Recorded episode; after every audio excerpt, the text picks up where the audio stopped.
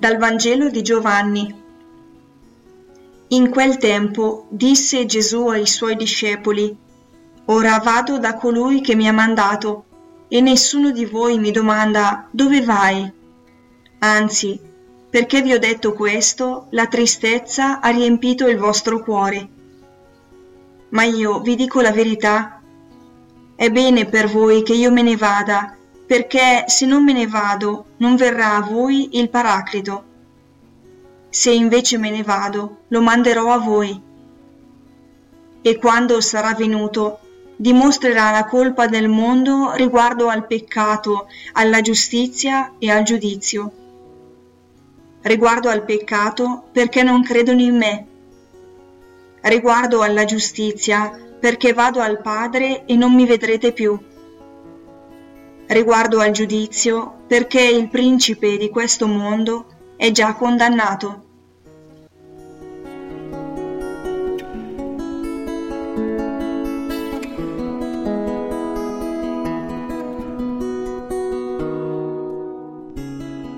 Di recente, nel confronto con amici e conoscenti, mi è capitato più volte di sentirmi dire frasi come tornerò in chiesa quando Gesù mi comparirà davanti o perché Gesù non si mostra a noi con segni più chiari come in passato?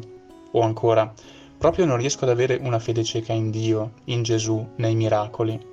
Frasi pronunciate non con rabbia o risentimento, ma con quella semplice schiettezza che sembra far emergere una domanda nascosta nel profondo del cuore dell'uomo e che spesso anche io rivolgo a Gesù. Perché non sei rimasto tra noi anche dopo la resurrezione? Non sarebbe stato tutto più semplice?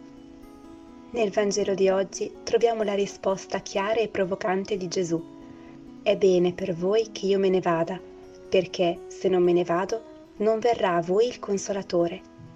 È così dunque.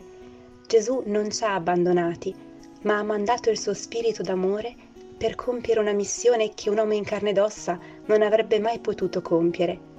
Portare a tutti gli uomini di ogni tempo e di ogni luogo la sua parola e la sua grazia, viva ed efficace.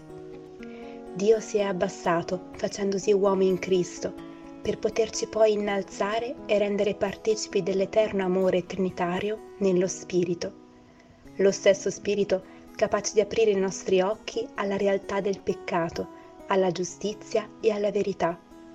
Lo stesso Spirito capace di alimentare in noi la fede, la speranza e la carità. Oggi prego lo Spirito, chiedendogli di alimentare in me la virtù teologale di cui ho più bisogno, fede, speranza o carità.